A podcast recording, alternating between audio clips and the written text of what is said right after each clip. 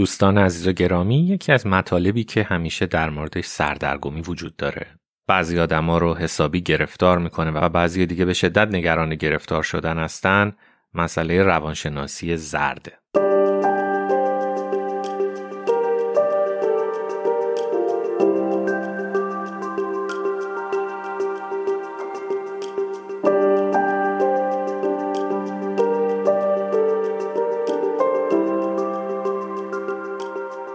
خیلی موقع تو جامعه میشنویم که کسایی از دنیای آکادمیا اشخاص دانشگاهی یا افراد روشنفکر بعضی از باورها و بعضی از ترندهای شایع تو جامعه به نام روانشناسی رو زرد می‌دونن. یعنی حکم میدن که این زرده فتوا میدن که این زرده. مشخصا بخش بزرگیش هم برمیگرده به آموزش اصول موفقیت و مخصوصا چیزی که بهش میگیم مثبت اندیشی و کلمات تأکیدی. اینکه مثلا بریم جلوی آینه بگیم من خوبم من خوبم من خوبم. این عقیده که میگه fake it till you make it. اداشو در بیار تا روزی که موفق بشی. یا چیزایی مثل قانون جذب قانون راز. اینکه اگر یه چیزی تو ذهنت خوب تجسم کنی خوب تصور کنی و اون تصور رو نگهداری نهایتا محقق میشه. یا چیزایی که به عنوان روانشناسی روابط معمولا تدریس می‌کنن. و همیشه هم یه مقداری آغشته است به جذابیت سکسی و عشقی.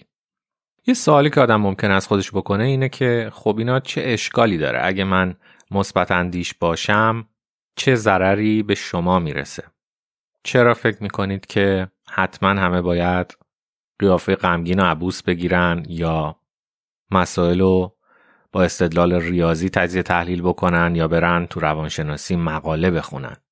نکنه که یه عده دارن یه عده دیگر رو تکفیر می‌کنن به خاطر اینکه منافع و عواید اقتصادی خودشون داره تهدید میشه.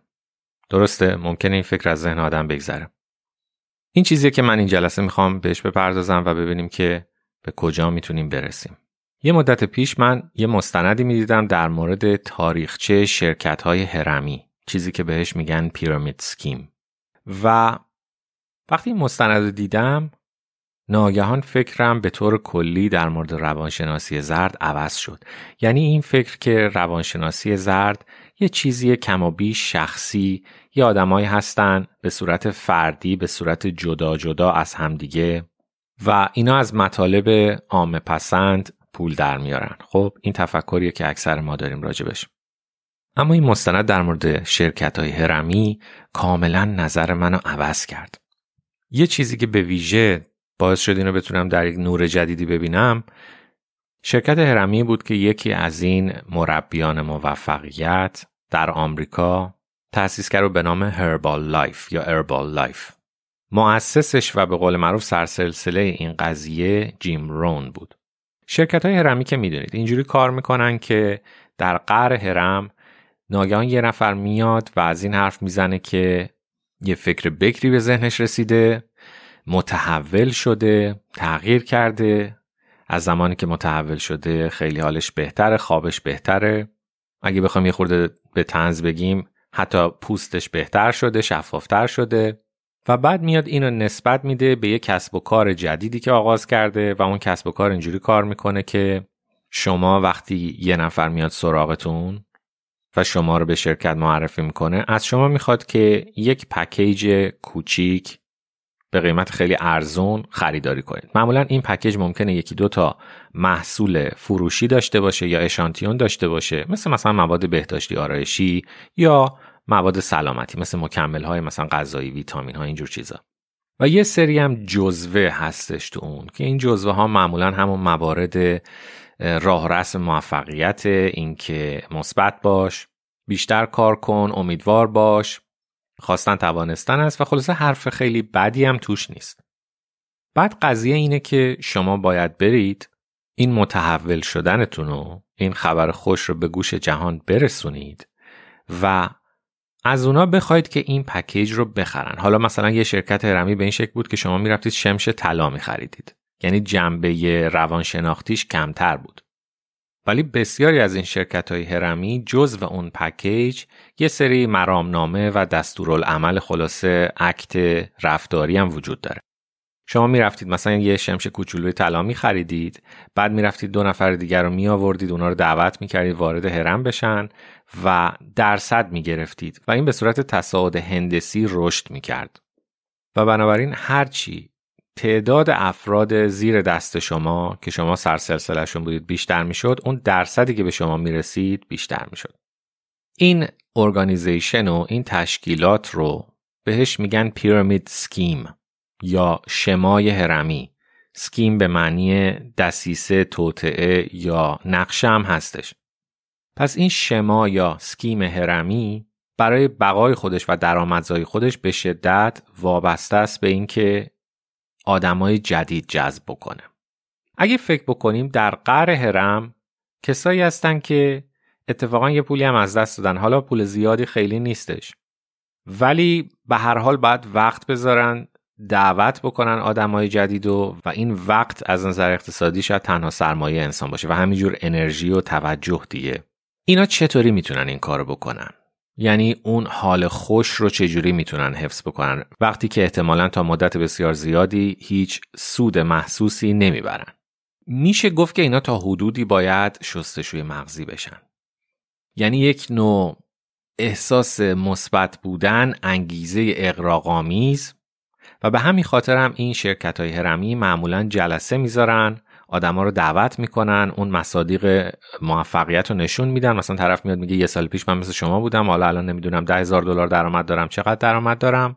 تو اون جلسه ها احساس مودت و برادری عجیب موج می‌زنه. یعنی آدما همو بغل می‌کنن دست همو می‌گیرن خیلی همه با هم مهربونن. اون نیاز به تعلق انسان رو عجیب ارضا می‌کنن. یعنی شما انگار که خونواده خودتون رو پیدا کردید. بعد از مدت ها از تنهایی رها شدید. به این ترتیب اون انگیزه شما رو برای دعوت کردن و آوردن آدمای دیگه به هرم حفظ می‌کنن و افزایش میدن.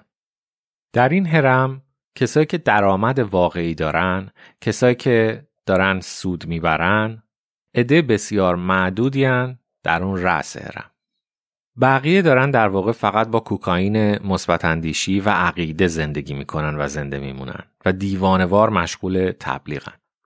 خیلی از این شرکت های هرمی که بخشی از مرامنامهشون جزوشون مطالب روانشناسی زرده در واقع salesperson تربیت می‌کنن فروشنده تربیت می‌کنن. و برای همینم خیلی تاکید دارن رو اعتماد به نفس زیاد روی چیزایی مثل self-assertiveness اینکه بتونی پاتو بذاری لای در و مثلا سیریش بشی به زور پیله بکنی بخوای یه چیزی رو به یکی بفروشی. حالا این چیز یا شمش طلاست یا یه قرص ویتامینه یا یه مواد بهداشتی آرایشیه یا صرفا یه عقیده است یه عقیده خالیه. خیلی از این شرکت ها برای اینکه جلب نظر نکنن هیچی هم از شما نمی‌خوان. فقط اصلا شما رو دعوت می‌کنن ابتداعا شما مثلا در سال اول نه subscription ی باید پرداخت بکنی نه حق عضویتی باید بدی و به هیچ وجه شک برانگیز نیستن. مشکل این شرکت های هرمی اینه که خیلی از افراد در اون قهر هرم بعد از اینکه دیوانوار عده زیادی از دوستان نزدیک که بهشون اعتماد دارن رو دعوت کردن خانواده رو دعوت کردن دچار فرسودگی، خستگی و سرخوردگی میشن. حالا اگه نگیم که یه مقدار زیادی هم پول از دست دادن. اما فرض کنیم که حالا شما موفقم شدی یه زیادی رو هم دعوت کردی یه راههایی پیدا کردی که آدما به شما اعتماد کردن و شما شدی از اون اعضای مستعد و آینده داری که حقیقتا به مرامنامه شرکت اعتقاد داره و همینجوری پلکان ترقی رو روز به روز میره بالا و درصدی که داره از اون زیر مجموعه خودش می‌گیره میره بالا. خب این چه اشکالی داره؟ ببینید یک فالت جدی ریاضی تو این قضیه وجود داره.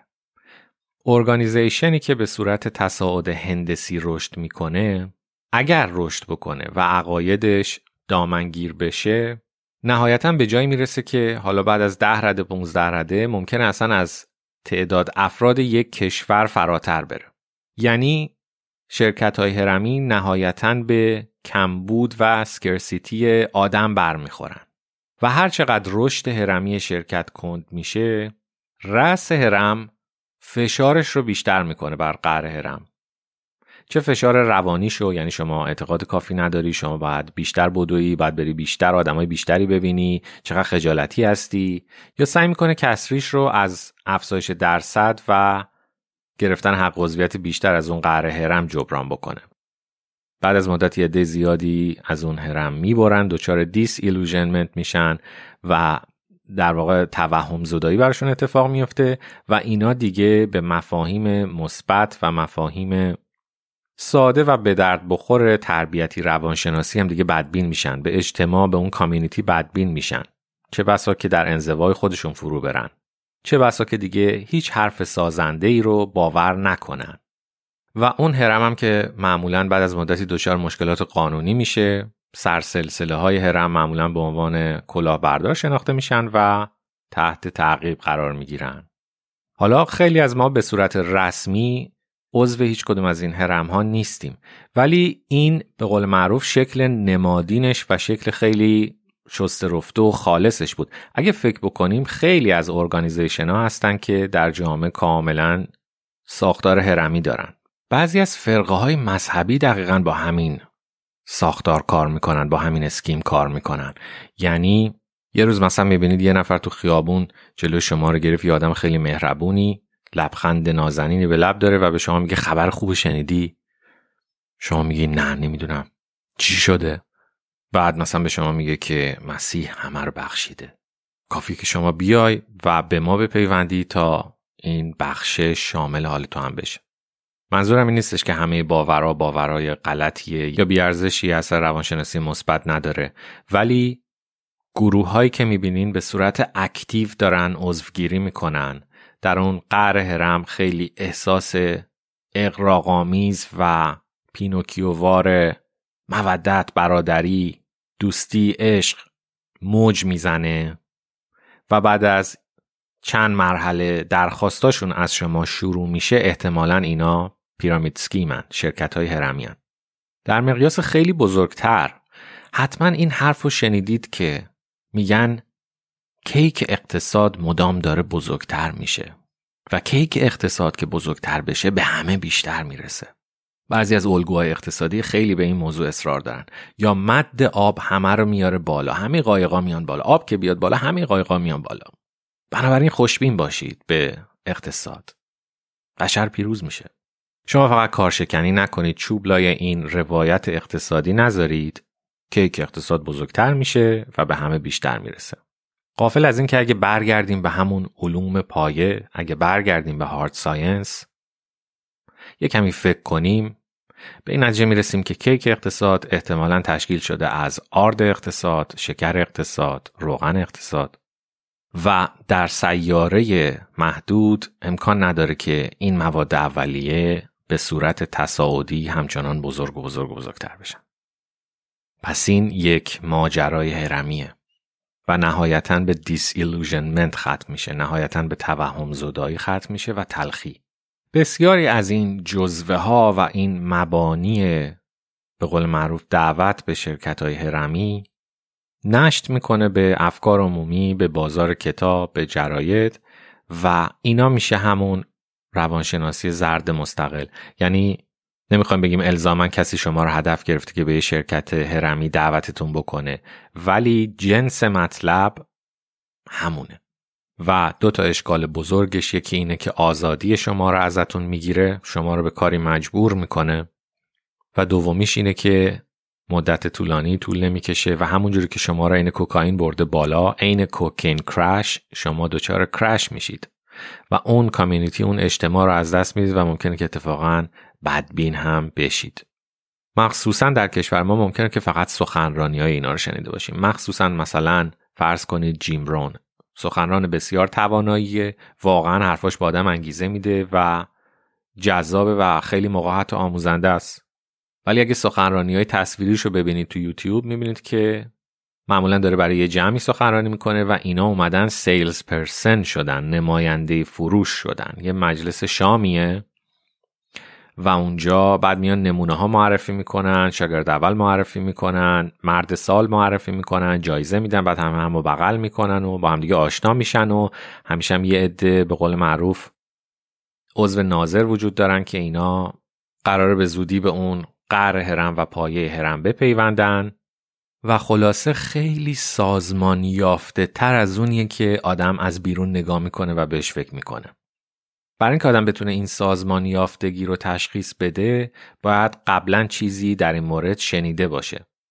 وگرنه اون خوشبینی ذاتی انسان که دوست داره هر چیزی که خوشحالش می‌کنه باور کنه اون باعث میشه که آدم بگه چرا که نه خب من تا حالا شانس بودم به آدم مهربون تو زندگیم بر نخورده بودم. حالا یه دفعه این همه آدم مهربون دورم رو گرفتن.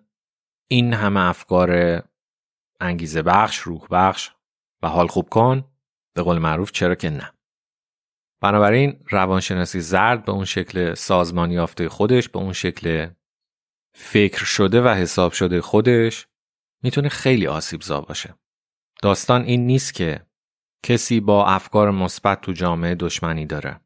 داستان اینه که وقتی دنبال شما میان شما خودتون به دنبال کمک نرفتید همیشه این ریسک هست که انگیزه های پنهانی وجود داشته باشه. وقتی شما خودتون به دنبال کمک میرید، به دنبال مشاوره میرید، به دنبال تراپی میرید، ممکنه که در سعی اول اون تراپیست مناسب خودتون رو پیدا نکنید یا مشاور خودتون رو پیدا نکنید.